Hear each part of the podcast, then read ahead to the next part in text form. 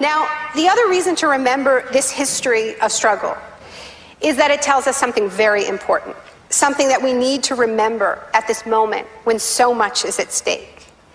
It teaches us that if we want responses to this economic crisis that leave us with a world that is healthier, that is more just, that is more peaceful, we are going to have to go out there and make them do it. La centrale. Ah, ça y est. Alors, c'est peut-être une antenne dernière avant l'été. Voilà, donc on va essayer de la rendre euh, Joyeuse, saisissante. Quand même, je- peut-être j'en profite pour euh, rappeler à, à tous ceux qui nous écoutent, qui peuvent euh, nous appeler à tout moment, et qu'en fait on a vachement envie qu'ils nous appellent, au plus 33 euh, 9 50 39 67 59. Euh, Cisco, ouais, tu, tu nous expliquais un petit peu ce qu'était la commune?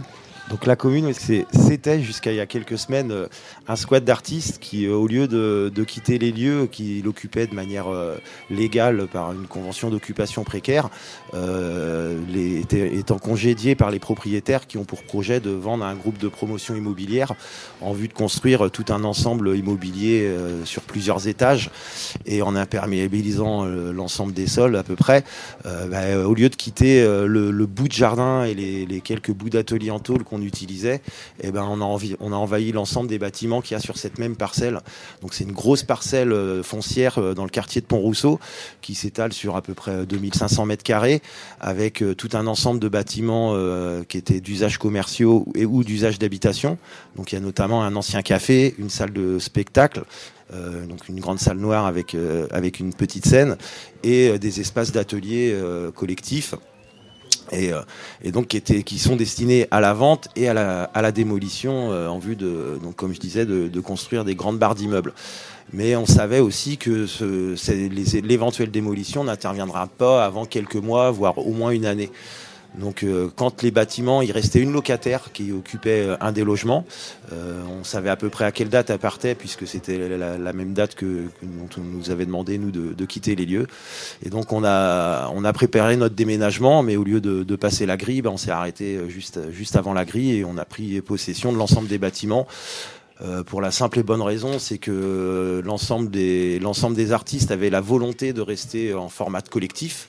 Donc euh, certains pouvaient éventuellement avoir des, des- d'autres options alternatives, mais euh, séparés les uns des autres. Et nous, il y a toujours eu dans ce, ce collectif qui, qui s'appelle toujours le collectif d'artistes d'origine, s'appelle Sagax, qui a toujours une, une, euh, une existence à travers l'existence d'une association qui nous permet de gérer des cachets, de la facturation, etc.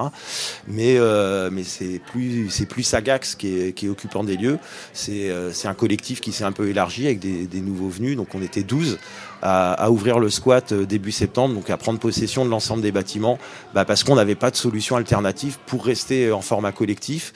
Et se rajouter à ça que pour une partie d'entre nous, dont, je fais partie, on était aussi, euh, comme beaucoup de monde, et de plus en plus de monde en ce moment, euh, opposé à une problématique d'accès au logement.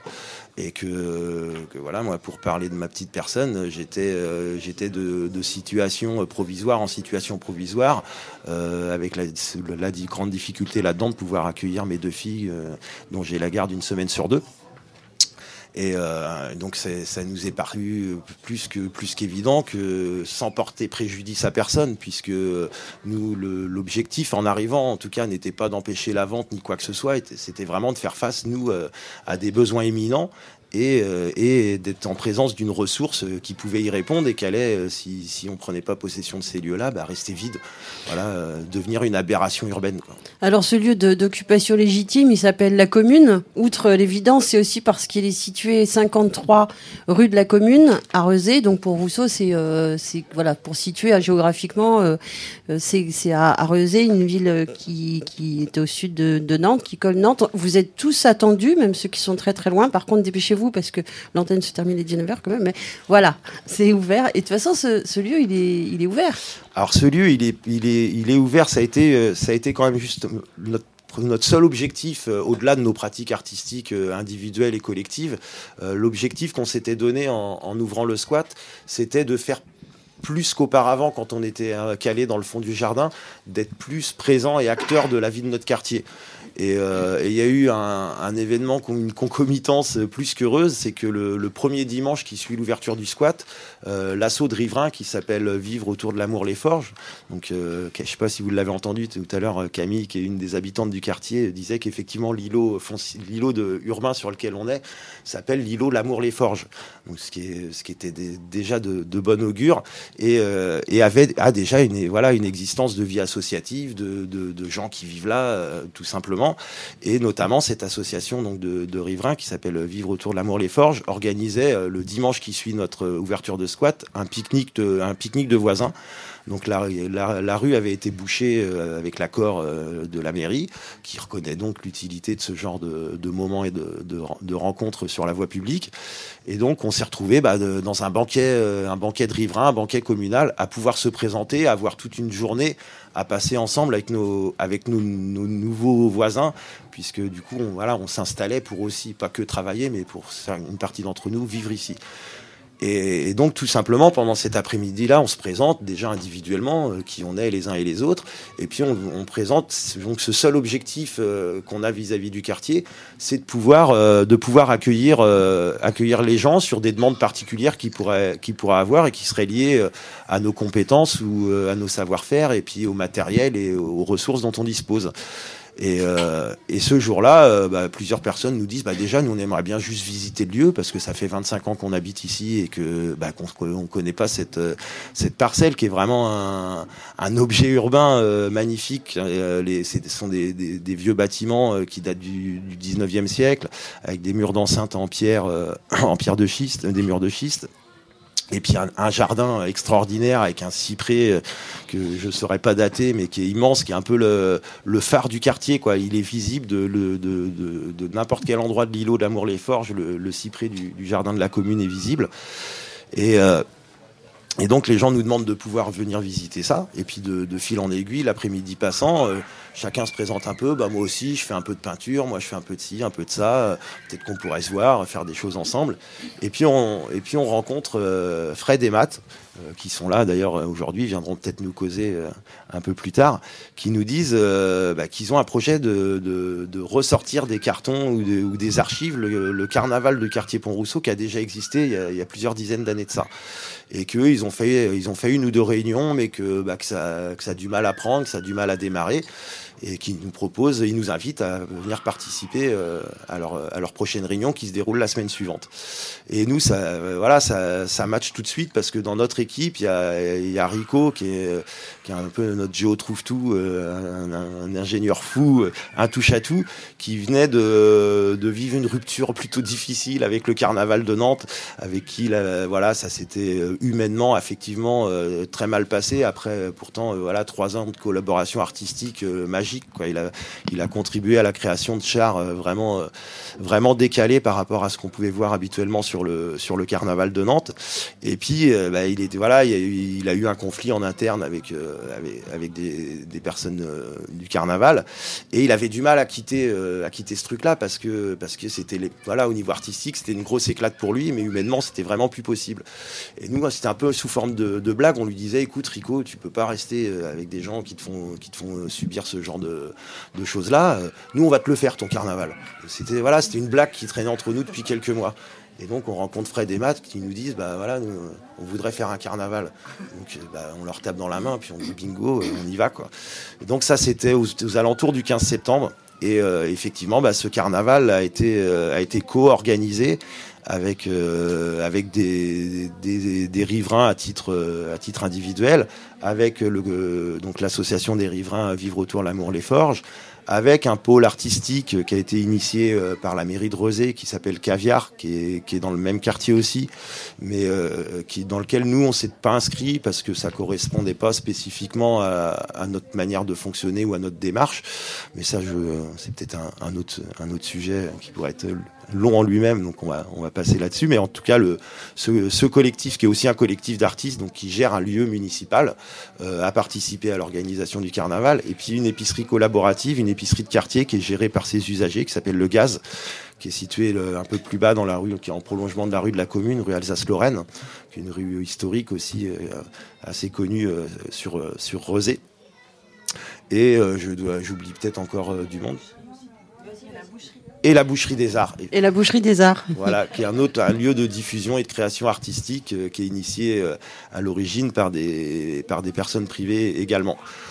Et donc ce carnaval, euh, bah, il voit le jour, on le, on le réalise le 22 février et euh, bah c'est voilà la, définition même du carnaval ou la non définition même, c'est un moment de folie quoi, de, de folie collective où euh, on a fabriqué des chars pendant les, les deux trois mois qu'on a eu pour le faire. On s'est fabriqué des, des, costumes, des déguisements, on s'est maquillé et puis et puis on a envahi la rue et on a on a fait toute une boucle dans les rues et venelles euh, du quartier jusqu'à finir euh, le, le, point d'arrivée du carnaval sur le parking de, de l'ancien Lidl qui vient qui vient de fermer à ce moment-là, qui est attenant, euh, attenant au terrain de, de, la commune, donc de notre squat, et qui va devenir la même parcelle. Quoi. Les promoteurs achètent les, les deux terrains, les deux parcelles, ils cassent tout pour, euh, pour, construire, du, pour construire du gros logement collectif euh, à la S'ils l'achètent alors ça, je parle, je parle, je parle, je parle au, je me resitue au mois de février. Ça, c'est l'actualité du mois de février. Donc le Lidl a été, vient d'être fermé. Euh, nous, on occupe le squat depuis, euh, depuis le mois de septembre. Et euh, nous, ce qu'on sait à ce moment-là, c'est qu'il y a un compromis de vente entre le, donc un groupe de promotion immobilière qui est le groupe Launay et les deux propriétaires de, de la parcelle, donc la parcelle que nous on occupe, et les propriétaires, donc Lidl, qui sont propriétaires de, de leur terrain et de leur bâtiment à ce moment-là, mais qui ont déjà eux déménagé leur, leur magasin. Et, euh, et, donc nous on décide parce que euh, quand le Lidl a fermé, on ne sait pas vraiment si c'est la mairie ou si c'est le, groupe Lidl euh, a bouché les accès de son parking et en plus de ça, l'a rempli d'énormes d'énormes buttes de terre. Et euh, donc c'est pas c'est pas une déco euh, de d'art euh, d'art champêtre, hein, c'est pas de l'art contemporain, c'est c'est tout bon, très simplement euh, bah, de l'anti-squat, de l'anti-caravane quoi, que que que les camps que les camps de Rome ou de gens du voyage qui sont en train d'être délogés d'un côté par la mairie de Rezé, bah ne viennent pas se réinstaller de ce côté-là quoi. Et, euh, et, donc une espèce de comment on appelle ça une erreur urbaine quoi. Une atrocité urbaine une incohérence totale dans cette période de, difficultés de mal logement de, de, crise dont on nous rabâche les oreilles euh, depuis 2008 pour le dernier épisode quoi. Et euh, voilà la réponse de des autorités ou des gens de pouvoir en tout cas de pouvoir ou d'argent face à ça c'est qu'il y a il y a 5000 mètres carrés de libre et on va le laisser libre et inoccupé pendant pendant un... donc nous on décide symboliquement de finir le, parcours du carnaval sur la parcelle du Lidl, sur ses buts de terre, et de se dire bah, de cette erreur, nous, on, va se l'approprier, leur erreur, et puis ça va devenir notre bonheur à nous. Et euh, donc on a fait cramer le, char du le char notre char principal du carnaval qui était un mini tractopelle voilà, en, symbolique. Donc c'était notre Monsieur Carnaval. C'était voilà, plutôt que de faire un gros capitaliste avec un chapeau et un cigare comme on voit partout, on a fait un tractopelle et on l'a fait cramer. Et on a dansé autour comme des Indiens. On a lancé des feux d'artifice, des pétards et, et puis et puis on a continué à faire la fête euh, tout au long de la nuit euh, entre des gens qui se connaissaient voilà depuis quelques mois, mais qui avaient pas voilà organisé en quelques mois, en je sais pas une dizaine de réunions et puis euh, et une dizaine de mercredis après-midi à bosser ensemble dans la cour de la commune. voilà, fabriquer fabriquer ce moment de, folie collective, quoi. Et, euh, puis bah, le lundi, on se réveille et, euh, et c'était pas un rêve, quoi. C'était pas un rêve. On avait vraiment fait, on avait vraiment fait ça, quoi. Et puis bah quand on a quand on a fait ça, on a plus envie que ça s'arrête. On a envie que ce soit tous les jours. Et euh, malgré ça, bah, il y a la réalité juridique qui, qui, nous a déjà rattrapé parce que très très vite, on est passé en jugement et depuis le 17 décembre, on est expulsable. Donc l'organisation du carnaval, quelques négociations avec la mairie, avec les huissiers nous permettent de, à demi-mot de savoir qu'on va nous laisser tranquille jusqu'au carnaval parce que ça a quand même déjà commencé à prendre de l'ampleur, que euh, le Covid, euh, il est pourtant déjà bien présent en Chine, mais euh, nous comme des cons, on s'en fout, on n'en parle pas du tout. Mais par contre, on commence déjà pas mal à parler des élections et que sur Rezé, le maire sortant est quand même plus voilà pas mal remis en cause et dans les voilà dans les dans les petits pseudo sondages de quartier voilà plutôt plutôt sur la sellette. Et qu'il y a quelques quelques questions phares comme dans toutes les élections qui peuvent être le, qui peuvent être des, des points de levier de de, cette élection là et voilà la question de la question de comment on vit nos quartiers et en particulier dans le quartier de Pont-Rousseau où il y a vraiment une forte pression de, des promoteurs de la promotion immobilière voilà, pour faire de la spéculation, hein, pour, voilà, c'est pour faire, pour faire un maximum de pognon sur le minimum de mètres carrés, qui, qui mettent la pression euh, aux gens pour leur racheter leur terrain, jusqu'à, voilà, quand je dis la pression, ça reste, ça reste poli, quoi. Hein, c'est, pas que, pas que des choses super chouettes, et, euh, et que ça commence à grogner un petit peu, quoi. Et, euh, et bah, effectivement, ce carnaval, en plus de passer un, bon moment ensemble, bah, c'est des moments où on discute aussi. On fait pas que fabriquer des chars et, des costumes et se maquiller et boire des coups. C'est qu'on voilà, on est tous plutôt bavards, on est tous euh, plutôt impliqués dans ce qu'on fait et attentifs à notre environnement. Et, et, on discute quoi entre entre les gens qui gèrent le jardin partagé, les l'assaut des riverains, les gaziers qui qui, qui essayent de, de, de vivre leur de, de consommer, de vivre leurs achats et de gérer leurs achats différemment.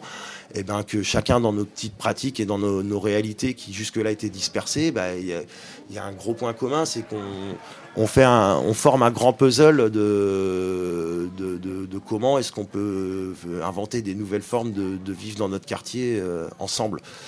D'ailleurs, euh, toi Camille, qui est, qui est donc de l'association euh, truc de l'amour du... et des forges. Ouais, alors moi je suis du gaz aussi, de l'épicerie ah, autogérée. Et comment c'est venu, comment c'est, vous avez accueilli cette naissance de, de vie ici à, à, la commune? Ben, euh, en fait, ça tombait à pic. Euh, justement, euh, comme on voulait organiser ce carnaval, c'était vraiment une aubaine de, de, rencontrer ces 12 artistes hyper motivés, avec des ateliers disponibles, avec une grande ouverture sur sur euh, les différentes personnes du quartier sans a priori, sans. Il y a eu un accueil euh, vraiment chaleureux et nous on l'a, on a vu ça comme un. Ouais, une aubaine. Ouais, une aubaine, ouais. C'était vraiment impressionnant. Ça, ça en est où euh, aujourd'hui? Parce que euh, du coup, il y avait cette menace d'expulsion imminente. Moi, je me souviens qu'il y avait une espèce de, de, de, de stress et de, de tristesse parce qu'il y avait plus grand chose à faire. Et puis, il y a eu le confinement. Et puis, en, en, fait, ça a généré plein de changements. Ouais. On en est où Ouais. maintenant? Covid nous a sauvés, quoi. On aurait pu l'appeler Omar. euh, non. Non, alors, là, voilà, il y a eu un gros paradoxe, c'est que euh, c'est que ceux qui la, ceux qui le lundi auraient pu être euh, derrière la grille à vouloir nous en faire sortir, bah, le mardi midi ils auraient pu être devant la grille pour nous empêcher d'en sortir. Donc il y avait quand même une espèce d'ironie comme ça qui, qui, qui, qui a commencé à nous redonner le sourire. Après effectivement le moment de, quand même de déprime, il y avait une grande partie de, des, du collectif d'artistes qui, qui avait pris la décision de de pas rester sur place parce que euh, certains vivent de leur pratique, euh, notamment parce qu'ils ont du matos euh, qui, a, une certaine valeur, pécuniaire ou, affective ou matérielle en tout cas qui leur permet de, qui leur permet de vivre. Et donc certains avaient pris très légitimement la, décision de mettre leur matériel à l'abri et d'autres avaient la nécessité de pouvoir continuer leur boulot tout de suite. Donc voilà, il y a eu, il y a eu effectivement un moment de, trou d'air où, bah, où on s'est retrouvé avec des, des, ateliers vides et même des pioles de vide. Et euh, c'est ça, c'est effectivement lesquels, les, entre le carnaval et le confinement. Donc le carnaval, c'est le 22 février, le confinement, je crois que c'est le 13 ou le 14 mars. 17 mars. 17 mars. Voilà, il y a eu, il y a eu effectivement trois semaines là de, de balbutiements où, euh, où, euh, où moi perso, j'ai décidé de rester parce que j'avais pas d'autre solution de logement. Et euh, c'est là, voilà, là, pour le, j'ai même un jour chargé ma bagnole parce que j'étais trop triste de me retrouver sans les copains ici. En même temps, une fois que j'avais chargé ma bagnole, je savais pas où l'emmener la bagnole, donc euh, bah, finalement, elle est restée sur le parking. Et puis moi aussi. Et puis, et puis et puis il y a quelques copains qui qui forcément euh, ont décidé de de pas me lâcher comme ça tout seul, donc qui étaient dans le quartier, donc qui étaient là tous les jours. Puis d'autres, d'autres qui sont même revenus revenus s'installer là. Et puis, bah, paradoxalement nous voilà le, le, confinement nous a permis de enfin ouvrir les grilles en grand parce que le big boss avait dit le lundi soir que euh, bah, qu'en période de confinement on mettait pas les gens à la rue. Et que du coup la trêve hivernale était reportée euh, alors je crois que c'était jusqu'au mois de mai ou juin à ce moment-là avant que ce soit reporté encore jusqu'au jusqu'au 10 juillet. Alors même si juridiquement nous on n'était pas protégés par euh, par la trêve hivernale parce qu'il faut savoir quand même que la trêve hivernale ça veut plus dire grand chose aujourd'hui euh, et, que, et, que, de toute façon, trêve hivernale, euh, enfin, je veux dire, problème de logement, c'est toute l'année. Donc c'est même même quand même quand elle veut dire quelque chose, c'est un non-sens. Quoi. Je vois pas. Il y a autant de morts dans la rue l'été que l'hiver. Voilà, faut être conscient de ça. On en parle moins dans les médias, on en est moins conscient, mais il y a autant de morts dans la rue l'été que l'hiver. Quoi. Donc euh, la trêve hivernale, on s'en fout un petit peu, mais n'empêche que l'extension morale de, de, ce que Macron avait pu dire nous a quand même nous sécurisé on est allé vérifier en faisant nos petites enquêtes que ça allait être quand même à peu près, euh, à peu près le cas, ce qu'on a pu, euh, ce qu'on a pu constater. Et donc la première chose qu'on a fait nous le, mercredi matin, c'est d'ouvrir les grilles de, cette grande parcelle, de ce grand euh, bout de terrain, de ce grand champ de possible, quoi, pour reprendre le, terme de d'autres collègues sur Rosé qui ont un autre projet, et, et, de, répondre en ça à, ce que, à ce qui nous revenait de la part des, des riverains avec qui, avec des voisins. Euh, certains, euh, certains osaient venir. Certains arrivaient même à pousser la grille, mais la, plus, la plupart, c'était pas le cas. Quoi. À part dans les moments bien spécifiques où il y avait les ateliers liés au carnaval, et, où là, là, ça marchait. Et du coup, on a ouvert la porte en grand, et tous les gens qu'on voyait passer tous les jours, et puis qui s'arrêtaient, qui regardaient à travers la grille, puis qui continuaient leur chemin, et ben dans ce temps de pause de 2-3 secondes où ils passaient la tête, là, il n'y avait plus la grille, et puis nous, on était, on était, on était dans la cour, on disait, mais allez-y, rentrez. Et puis bah, le premier jour, ça a été cinq ou six personnes. Et puis le deuxième jour, ça a été une dizaine de personnes. Et puis, et puis bah, c'est devenu une nouvelle place publique. Et avec, comme je vous disais, le jardin magnifique qu'il y a. Euh, vous en rappelez sans doute tous, ça a été extraordinaire cette période de confinement. C'est qu'on a vécu un été, il faisait super beau, super chaud. Et que, que même si c'est un quartier euh, résidentiel de, de, de, maisons à Pont-Rousseau, euh, tous n'ont pas de terrain. Il y a aussi des immeubles, des gens qui sont en appart ou qui ont des petites maisons avec leurs deux ou trois gamins. Et que, et que ça a commencé, voilà, on sentait la pression monter et puis l'ennui l'ennui poindre. Et donc voilà, nous on a dit, déjà on n'est plus très nombreux, on n'est plus 12 ici, et c'est beaucoup trop grand pour le nombre qu'on est. Et bah venez, venez, profitez-en. Ça se trouve, euh, ça se trouve dans, dans trois semaines, euh, c'est les flics et les bulldozers qui arrivent. Donc euh, venez, venez, venez profiter avec nous. Et, et bah c'est voilà, c'est devenu effectivement une nouvelle place, nouvelle place de village. Et ce, week-end, il y a, y, a eu, y a eu pas mal de choses depuis vendredi soir. Il y a des, groupes de des réunions avec des, des sujets des comment groupes de parole, euh, comment on pourrait appeler ça, des ateliers euh, de réflexion et des trucs euh, plus artistiques, des trucs festifs. Il y a de la musique, il y a des beignets, il y a de la bière, voilà. Mais c'est c'est en fait une presque une une première avant le week-end prochain où il se passe aussi des trucs. On s'est plutôt calqué euh, au week-end des élections aussi. On a décidé que, important, ouais, de se calquer à cette journée aujourd'hui, euh, dimanche 28, parce que euh, en fait là, on sait qu'on est à un stade où le lieu vit avec les simples habitants et les anciens squatteurs et tout ça. Mais là, on va falloir, on va falloir passer un stade au-dessus. Il va falloir négocier avec la nouvelle liste municipale. Il va falloir être un peu solide dans notre autogestion et montrer que en fait, cette maison vit déjà euh, simplement euh, sans eux. Et il va falloir leur montrer que nous, on, on est bien comme ça, on, aurait envie d'améliorer les lieux, etc. Mais déjà, on essaie de se mettre d'accord tous ensemble avec euh, les, divers, les divers visions sur cet endroit, ce qui peut, ce qui peut devenir quelques améliorations et ce qu'on veut conserver. Et, et, donc là, on, prend ces temps-là pour pouvoir ensuite euh, négocier si, on sera, si on aura moyen de le faire dans pas longtemps. Donc oui, parce qu'il ne s'agit plus de partir en fait, il s'agit de rester et de faire de ce lieu ce qui doit de, aurait dû être depuis longtemps un lieu collectif euh, et de, un terrain de, création, d'expérimentation. De, ouais, parce qu'il y, y a, un constat qui existe avant nous, de l'ouverture du squat et avant même le, carnaval, c'est qu'il n'y a pas d'équipement collectif à Pont-Rousseau, mm. dans le quartier Pont-Rousseau. Il n'y a même pas d'école. Il n'y a pas d'école publique. Euh, dans le quartier Pont-Rousseau, les, les, enfants vont à Port-Aublé, bon, qui est le quartier juste à côté, hein, effectivement. Mais Pont-Rousseau, c'est le quartier le plus peuplé de Rezé. Je crois que c'est une dizaine de milliers d'habitants sur les 40 000 que compte Rezé. Il n'y a pas d'équipement collectif. Alors, il y a les commerces qui remplissent, euh, qui remplissent ce rôle de, lien social. Il y a les cafés, euh, les, commerces de proximité. Mais bon, une fois qu'on a bu son café, bon, il y en a qui traînent hein, au café. C'est pas le cas de tout le monde. à l'épicerie ou à la boulangerie, c'est pareil. On va pas non plus organiser des réunions ou, des, concerts ou des repas. Donc il n'y a pas de maison de quartier, il n'y a pas de centre socioculturel. Et pourtant, c'est une velléité qui existe ça depuis des années, des années, des années. C'est un loup de mer, euh, voilà, c'est vraiment un loup de mer dans, ce quartier-là. Et, euh, voilà, l'expérience du carnaval fait euh, faire remonter à la surface la nécessité et surtout le désir d'avoir un équipement collectif et d'être dans une d'être dans de la démarche et de l'action collective. Et, euh, et même c'est plus qu'une nécessité. C'est ouais, comme je dis, c'est ça devient du désir parce que parce qu'on a vécu un, un, un, samedi 22 février vraiment de voilà de poésie, d'amour, de, de, de, partage et de, simpli de simplicité. Hein, parce que parce que nos chars en vrai c'était des caddies qu'on avait chourave au Lidl avant qu'ils ferment. Donc c'était pas voilà, il y avait pas de tracteur ou de moteur ou de machin.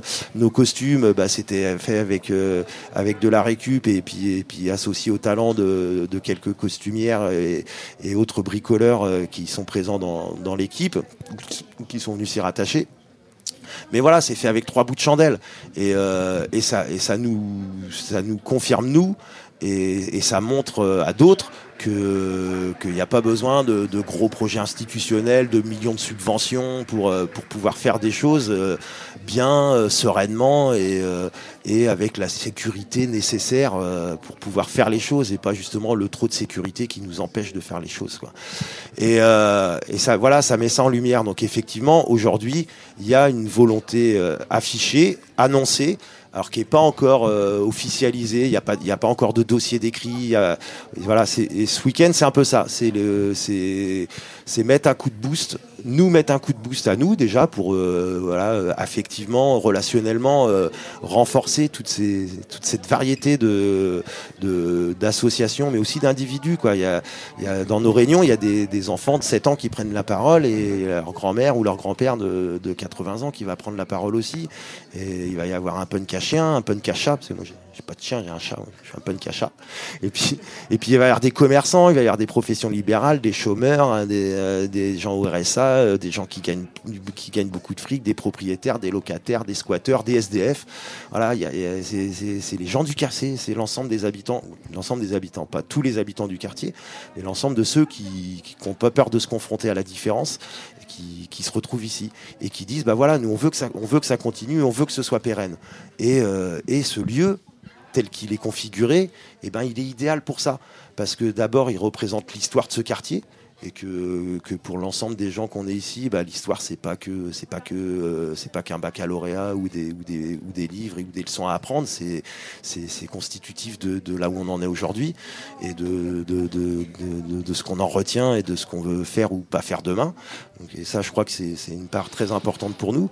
Et, euh, et puis et puis c'est déjà c'est de l'existant il y, a, un café, il y a une salle de, il y a une salle de spectacle, il y a un jardin, il y a un jardin énorme qui communique directement avec le jardin qui est partagé, qui est déjà géré par les riverains, dont le mur s'est écroulé et que du coup le jour du carnaval, plutôt que de sécuriser avec des, barrières et des trucs le mur, bah, on a fait une passerelle par-dessus, enfin à la place du mur, on a, on a fait un petit ponton qui permet de passer du jardin de la commune au jardin partagé. Et comme le, le parking du Lidl qui servait de, trois, de voie traversante dans le quartier avait été bouché euh, par ses propriétaires et ou par la mairie avec en plus des grosses bottes de terre euh, Camel Trophy au milieu, eh ben, euh, ben nous on a rouvert, euh, on a rouvert une voie de, une voie de circulation piétonne euh, dans le quartier. Qu'est-ce qui se passe le week-end prochain? Alors le week-end prochain, c'est justement, on parlait tout à l'heure de la fin de la trêve hivernale, donc elle a été repoussée au 10 juillet. Encore une fois, une, je ne sais pas si c'est comique, sarcastique ou, triste, je ne sais pas en fait, la fin de la trêve hivernale le 10 juillet. Mais en tout cas, l'ensemble, une partie des acteurs qui se questionnent et qui prennent en charge les, les problèmes d'accès au logement donc il y a le, le DAL 44, l'autre cantine, la LDH, le Gazprom, la Maison du Peuple, et je dois encore en oublier certains, je m'en excuse par avance. Les ateliers Magellan aussi Les ateliers Magellan, qui, avaient décidé au mois de mars de marquer la fin de cette trêve hivernale par une journée d'action euh, dans l'agglomération. Donc la trêve hivernale ayant été reportée, le confinement étant tombé, il n'y avait pas le droit de se rassembler, donc cet événement avait avait été reporté. Et donc du coup, il va se, il va se dérouler le 4 juillet, donc samedi prochain. Il va y avoir euh, une multitude de petites actions flash euh, dans la matinée, et on appelle euh, tous collectivement un grand rassemblement à 15h place Royale, donc 15h place Royale samedi prochain, pour un grand rassemblement pour dire que bah, trêve hivernale ou pas trêve hivernale, nous on, est, on reste mobilisés. les gens qui sont dans la galère, et eh ben, du 10 au 11 juillet, il y aura rien qui aura changé pour eux, mis à part qu'on les regardera, qu'on y sera un peu moins attentif parce que TF1 aura dit que la trêve hivernale est terminée. Et que c'est l'été qui fait beau et que, et puis que, puis que c'est plus grave. Maintenant, on peut tous aller se coller sur des terrains de camping de merde avec nos toiles de tente achetées chez Decathlon de merde. Euh, et, d'aller voilà d'aller se coller serré en dansant sur la compagnie créole euh, voilà. Voilà et ben ben non non il y aura toujours plein de, gens qui, seront mal logés ou de gens qui seront pas du tout logés euh, des gens qui seront en plus de ça mal nourris parce que parce que c'est ça va avec le logement de, de, bien bouffer de, bien se nourrir et du coup d'être en bonne santé voilà tous les acteurs de qui prennent en charge ces, problèmes pas que c'est problématique mais les problèmes générés par ces questions là bah, appelle à se rassembler. Donc 15h euh, euh, place Royale samedi prochain. Et du coup, nous, comme euh, bah, ce qu'on a bien démontré avec le carnaval, puis c'est ce que voilà, nous, c'est ce qu'on sait faire, c'est c'est apporter un peu de joyeuseté à des discours militants et à des constats assez tristes. C'est de, continuer à les faire, mais déjà en prenant du temps pour nous entre acteurs militants de de ces actions là de, aussi prendre ce qu'on fait jamais, prendre le temps de passer des bons moments ensemble, de se connaître mieux, de, le faire non pas à travers des crispations et des, revendications, mais à travers un moment de voilà un moment partagé. Et ce qui, nous, on l'estime, renforcera d'autant plus le lendemain notre capacité d'action et notre force d'action. Et donc, vous êtes toujours sur la centrale, hein, la centrale Nantes. Euh, donc, ce rendez-vous, euh, la centrale Rosé, pardon. Pour Rousseau. pour Rousseau. Euh, ce rendez-vous à 15h samedi 4 juillet pour, contre, contre la précarité et, les, les, politiques ignobles, uniques, plein de choses. Et avec une marche jusqu'à la commune, la commune dont les portes sont toujours ouvertes au 53 rue de la commune. C'est tram 8 mai. Euh, on va peut-être rappeler les, radios qui nous relaient euh, aujourd'hui. Alors euh, oui, donc nous sommes relayés, enfin vous pouvez nous écouter sur Pinode. oui, pardon, alors je perds jamais assez fort. Mulhouse et Paris, l'écho des cabanes dans le Gers, Radio Piquet à Brest et Jet FM chez nous sur 91.2 à Nantes. Tant que la justice ne sera que violence, la violence du peuple ne sera que justice. J'aimerais rendre hommage aussi à Zineb Redouane, qui a été tué. On a réussi aussi à construire un lien avec sa fille et sa meilleure amie. Ça va être un travail ardu, ardu parce qu'il n'y a que des mensonges, que des dissimulations et une compromission jusqu'à la tête de l'État dans la procurature au parquet. Il va falloir se battre aussi pour elle. Elle est morte le 2 décembre 2018. Après, je voulais faire un discours un peu situé. J'espère que ça ne va pas vous poser problème. Je suis venu parler de notre histoire, de résilience et d'insurrection. Il faut se rappeler d'où on vient pour comprendre ce qu'on est devenu. Moitié allemand, je suis le petit-fils d'un sous-officier nazi. On ne choisit pas son passé familial, mais c'est en regardant l'histoire en face qu'on apprend. C'est en la regardant que je suis devenu antifasciste, pour ne jamais reproduire les saloperies du passé. Cette semaine, nous avons pleuré la mort de l'un des témoins de cette lointaine période en noir et blanc, Maurice Rachus. Maurice était un grand homme de famille juive qui a voué sa vie à dénoncer l'institution policière après que ses parents ont été déportés par la police française et assassinés dans les camps nazis. Je suis heureux d'avoir croisé le chemin de Maurice qui, sans le savoir, m'a permis de boucler une boucle. Si je pouvais, je lui rendrais un hommage dans toutes les langues du monde. Car il faut savoir aussi regarder ailleurs, hors des frontières, pour comprendre que ce que le mot système signifie. Violence systémique, racisme systémique. Le 26 juillet 2014, j'ai vu un homme de 17 ans se faire tuer devant moi en Palestine lors d'une manifestation dans le checkpoint de Kalendia, la tête perforée par une balle israélienne. Son nom était Mohamed Al-Arash. Personne ne se souviendra de lui. Une opération de maintien de l'ordre dans une démocratie. Cette année a été pour moi la confirmation que le colonialisme, c'est la mort. Car le colonialisme, c'est l'extension du capitalisme par la violence armée. Et ce, colonialisme se poursuit ici, maintenant, dans les quartiers populaires d'une part, mais aussi dans l'esprit nauséabond d'une partie importante de la population française et des policiers qui sont devant nous. Alors, l'exécution insoutenable de George Floyd a réveillé le souvenir des luttes noires américaines. Il faut relire et réécouter les Black Panthers, Franz Fanon, Angela Davis, pour comprendre pour que ne combat pas le capitalisme sans combattre le racisme, et qu'on ne combat pas le racisme sans combattre le capitalisme. Et dans la sagesse politique de ces révolutionnaires noirs, il y avait un, un universalisme puissant qu'on tente à oublier. À cette époque, Alger était la mecque des révolutionnaires et toutes les couleurs de peau menaient un combat commun contre l'impérialisme, le colonialisme et le capitalisme. Il est temps de se le dire, nous sommes tous légitimes dans ce combat. En 2005, il y a exactement 15 ans, lors du contre-sommet du G8 en Écosse, j'ai participé au Black Bloc, constitué à mes yeux des seuls êtres politisés qui ne négociaient pas leur droit d'exister avec les autorités. Et derrière le noir des cagoules, il y a des êtres multicolores. Le Black Bloc existe aux USA, à Hong Kong, à Beyrouth, à Santiago. Pour eux, pour nous, il s'agit de rendre coup pour coup, de répondre à la violence hégémonique de l'État qui s'ébat au quotidien sur tous les pauvres, des pierres contre des fusils. Tant que la justice ne sera que violence, la violence du peuple ne sera que justice. Fin 2005, je me suis donc trouvé tout naturellement aux côtés des émeutiers de banlieue qui, suite à la mort de Ziad et Bouna, ont laissé exploser leur légitime colère face à la saloperie de ce monde qui honore les tortionnaires et écrase les humbles. Étions-nous de la racaille? Oui, nous en étions des pierres contre des fusils. Sarkozy a été notre cauchemar. Un mois après son investiture, sa police étouffait la mine. Six mois plus tard, sa police tuait la ramée Mouchine en tamponnant leur moto à Le Pen, en traînant comme à chaque fois que la police tue son cortège d'émeutes. Des émeutes écrasées avec le consentement muet de la majorité, cette même majorité qui s'est tue lorsqu'on déportait des juifs qui s'est tué encore quand on jetait les Algériens dans la Seine, celle-là encore qui est sortie dans la rue par milliers pour se tenir l'escroc, l'escroc de Gaulle.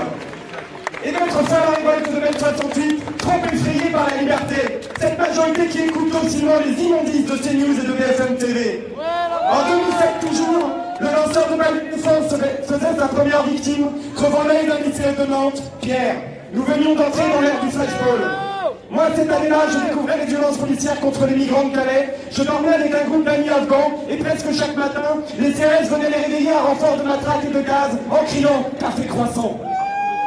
Ida Humour de porc Femme en 42 Étonnamment, on ne crie plus CRS, SS, est trop radical La police humilie, frappe, mutile et tue. C'est son métier, où qu'elle se trouve. Alors si l'on prétend combattre les violences policières, il faut s'attaquer radicalement à leur source.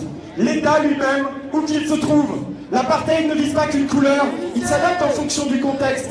L'État neutralise indistinctement tous les corps inutiles dans une guerre de basse intensité. Ce que j'appelle de mes voeux aujourd'hui, ce n'est pas une réforme de la police. Il ne s'agit pas de remplacer la guillotine par la chaise électrique ou la clé d'étranglement par le taser. De la même manière que le capitalisme, la police n'est pas réformable, ils doivent être abolis. Et pour les abolir, nous n'avons pas le choix. Je suis de la génération Ziad et Bouna. Ce n'est pas d'une mobilisation instagrammable que nous avons besoin, mais d'une intifada globale. Des aux Juifs de 42, au camp de réfugiés palestiniens et syriens, des quartiers de Beyrouth à ceux de Minneapolis, des routes de Santiago, de d'Alger, Paris ou d'Argenteuil. À désarmer, nous travaillons ces biens patiemment et avec humilité, que l'État se tienne sage. Hommage à toutes les victimes des crimes racistes et sécuritaires. Ni oubli, ni pardon. Ni oubli, ni pardon. Ni oubli, ni pardon. Ni oubli, ni pardon. Oubli, ni pardon. Ni oubli ni pardon, c'est un discours de Yann qui a eu lieu samedi dernier pendant la marche en hommage à Lamine Dieng, qui a été tué par la police nationale en 2007 et qui Yann fait partie d'un collectif qui s'appelle Désarmons-les, euh, Désarmons la police, hein, et euh, qui existe depuis une vingtaine d'années, qui se bat pour euh, rassembler les familles dont un frère, un père a été tué par la police. Et ils sont de plus en plus nombreux. Son discours avait quelque chose de, rassembleur et de, et de bien pensé, de bien envoyé. On voulait euh, vous le faire écouter. Go, go, go, just go, go, go, go, go. Whatever it takes, rid this dictator. POTUS my tail, ass.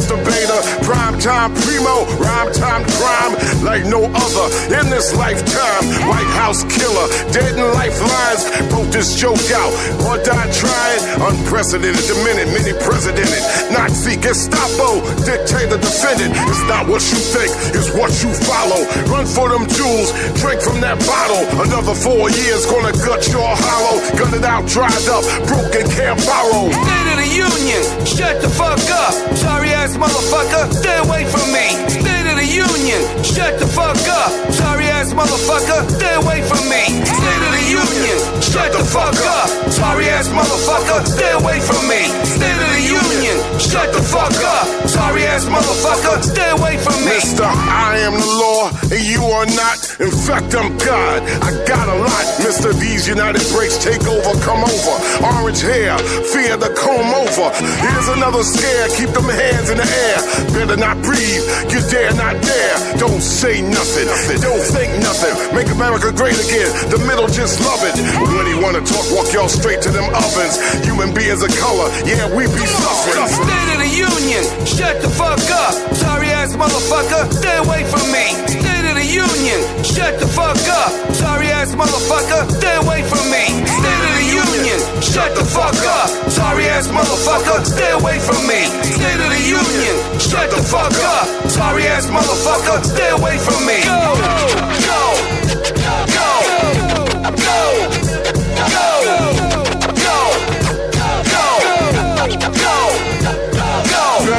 rock that vote a vote for hell. Real generals now, not some USFL. Not a fucking game, I did not mention his name. Operation 45, yeah, it's the same thing. Sounds like Berlin burning, same thing. History's a mystery if y'all ain't learning. In this clown show for real estate bozo. Nazi cult 45, Gestapo. State of the Union, shut the fuck up. Sorry ass motherfucker, stay away from me. Union, shut the fuck up. Sorry ass motherfucker, stay away from me. State of the Union, shut the fuck up. Sorry ass motherfucker, stay away from me. State of the Union, shut the fuck up. Sorry ass motherfucker, stay away from me. State of the Union, shut the fuck up. Sorry ass motherfucker, stay away from me. State of the Union, shut the fuck up. Sorry ass motherfucker, stay away from me.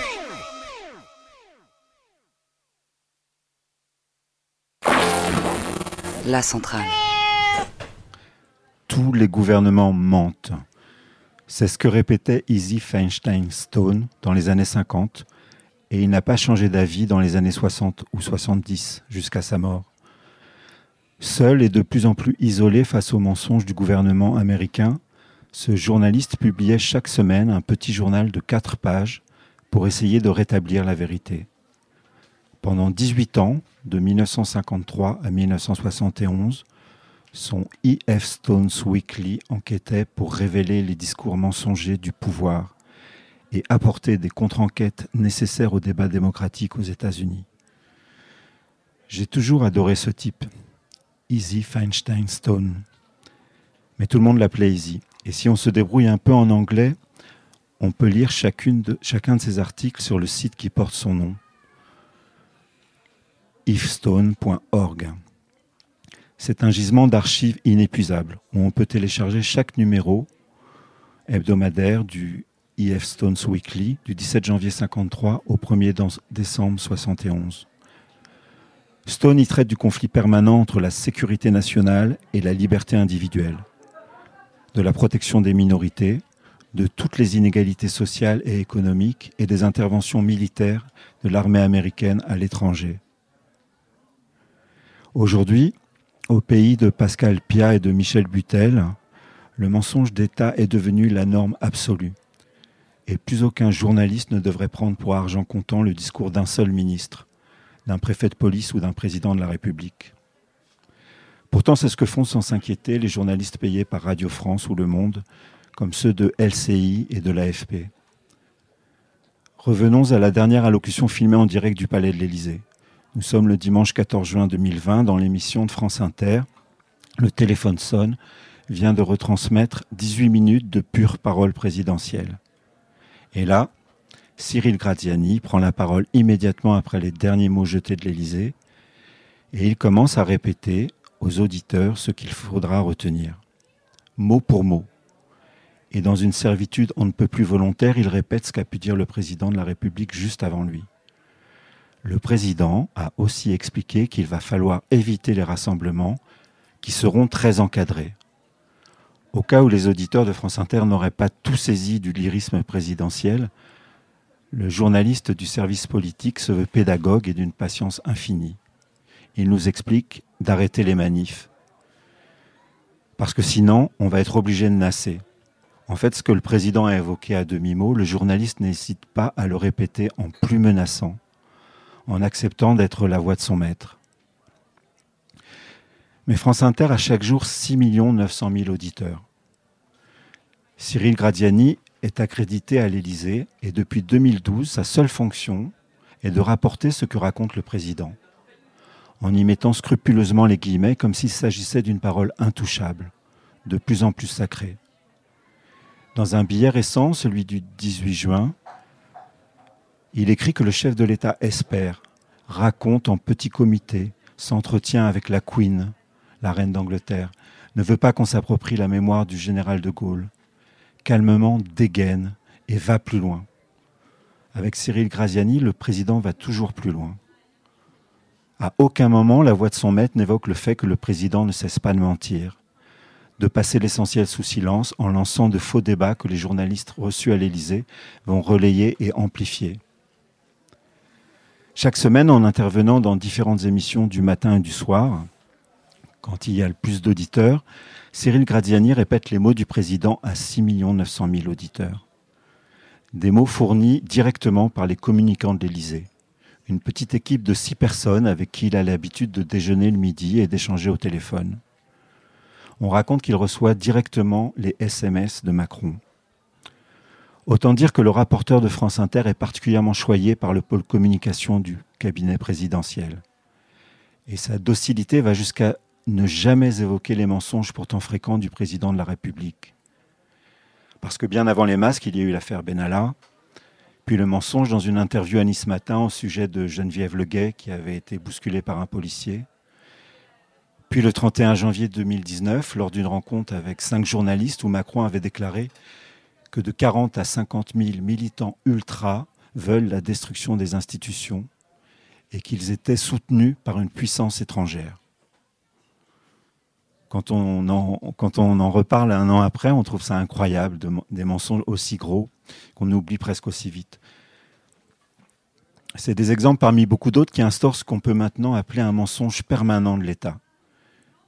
Et puis il y a cette phrase prononcée par Macron lors du dixième grand débat télévisé à Gréoux-les-Bains en mars 2019. Ne parlez pas de répression ou de violence policière. Ces mots sont inacceptables dans un État de droit. Cette phrase, personne ne l'a oubliée.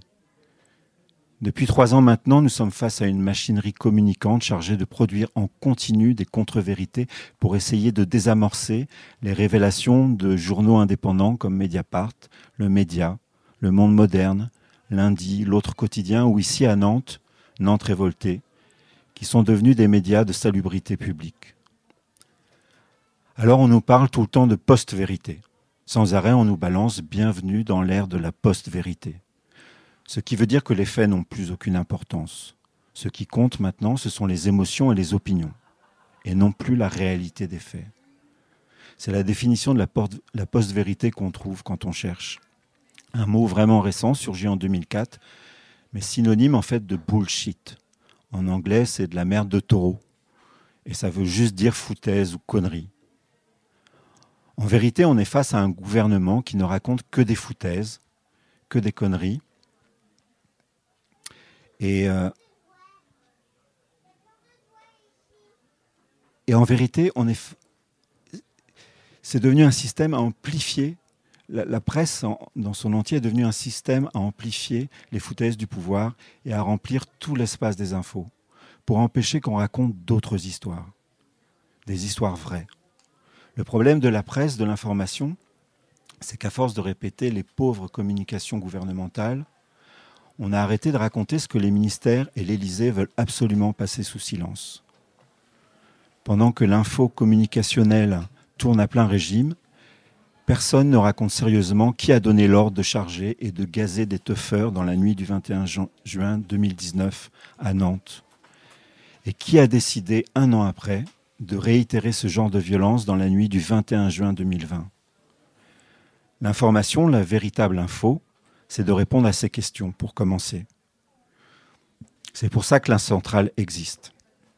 Pour expliquer qu'entre commissariat, préfecture et ministère, des hommes se concertent pour harceler, gazer et tabasser ceux qui sont encore assez vivants pour décider de faire la fête la nuit, à l'arrière d'un camion qui envoie du son dans les tunnels d'une ville pétrifiée par l'omniprésence des gyrophares de la police. Et quand il y a des élections municipales, comme aujourd'hui à Nantes, une semaine après, on ne parle plus de ces hommes à l'intérieur des ministères, des préfectures et des commissariats qui font régner une terreur d'un nouveau genre. Pourquoi, je ne sais pas. Mais on ne veut pas collaborer. On veut apprendre à raconter l'administration concertée de la violence d'État qui veut nous asservir ou nous faire tuer. il n'y aura plus rien d'autre à raconter. La centrale. La centrale.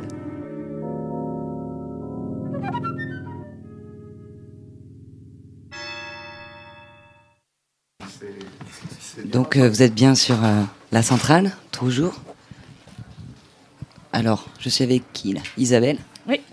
Je t'en prie.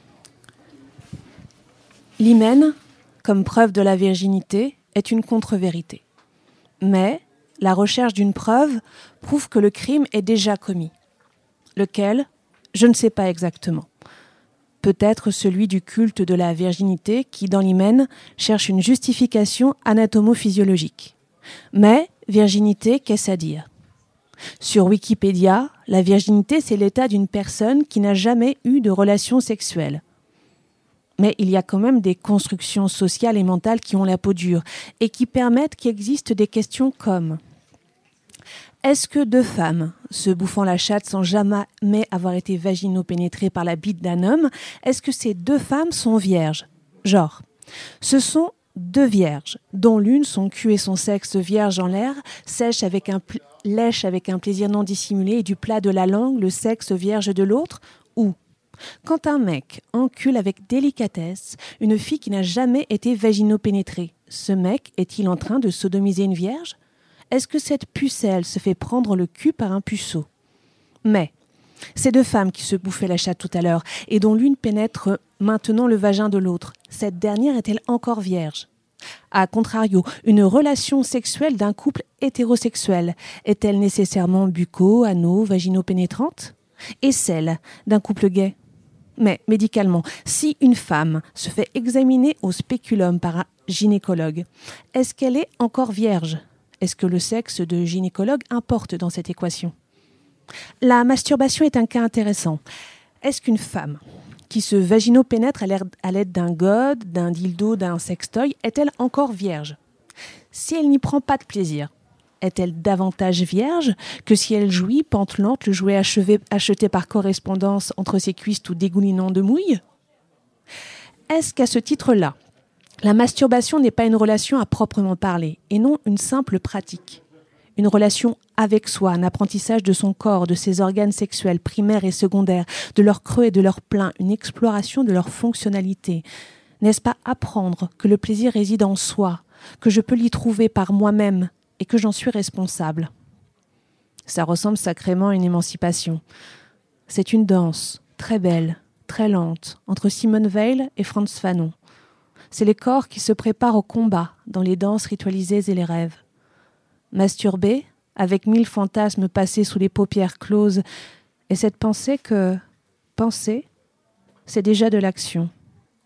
La main crispée sur la chatte, la bite, le corps se prépare.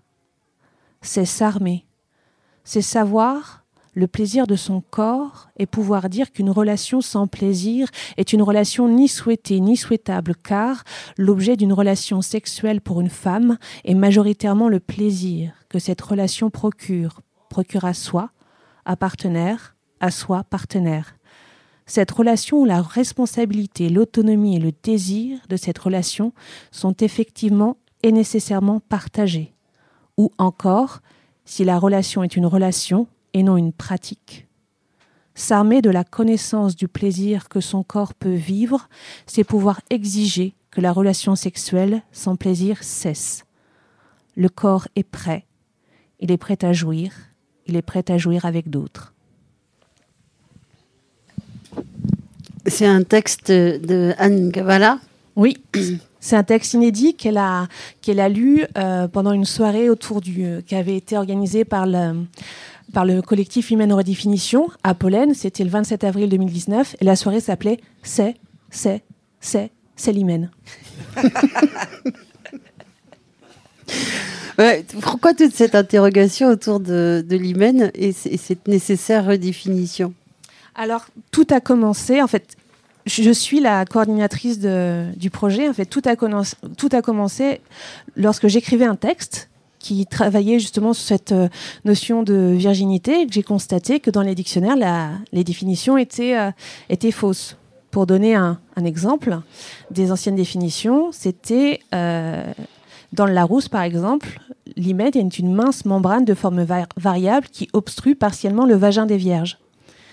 Et j'avais euh, lu un livre qui est euh, très bien, qui s'appelait La défloration au 19e siècle, qui est une, euh, une thèse qui raconte vraiment la défloration sous tous ses, angles, aussi bien religieux, méd- méd- médical, enfin vraiment avec des journaux intimes qui indiquent dès le départ que l'hymen ne peut pas être considéré comme un signe de virginité, que scientifiquement il y a vraiment euh, un consensus maintenant euh, autour de cette question-là, mais que les, les dictionnaires et euh, aussi des sites comme Doctissimo disaient encore qu'il y avait encore dans le corps des femmes un signe physiologique qui indiquait si, la, si les femmes avaient eu un premier rapport sexuel ou pas.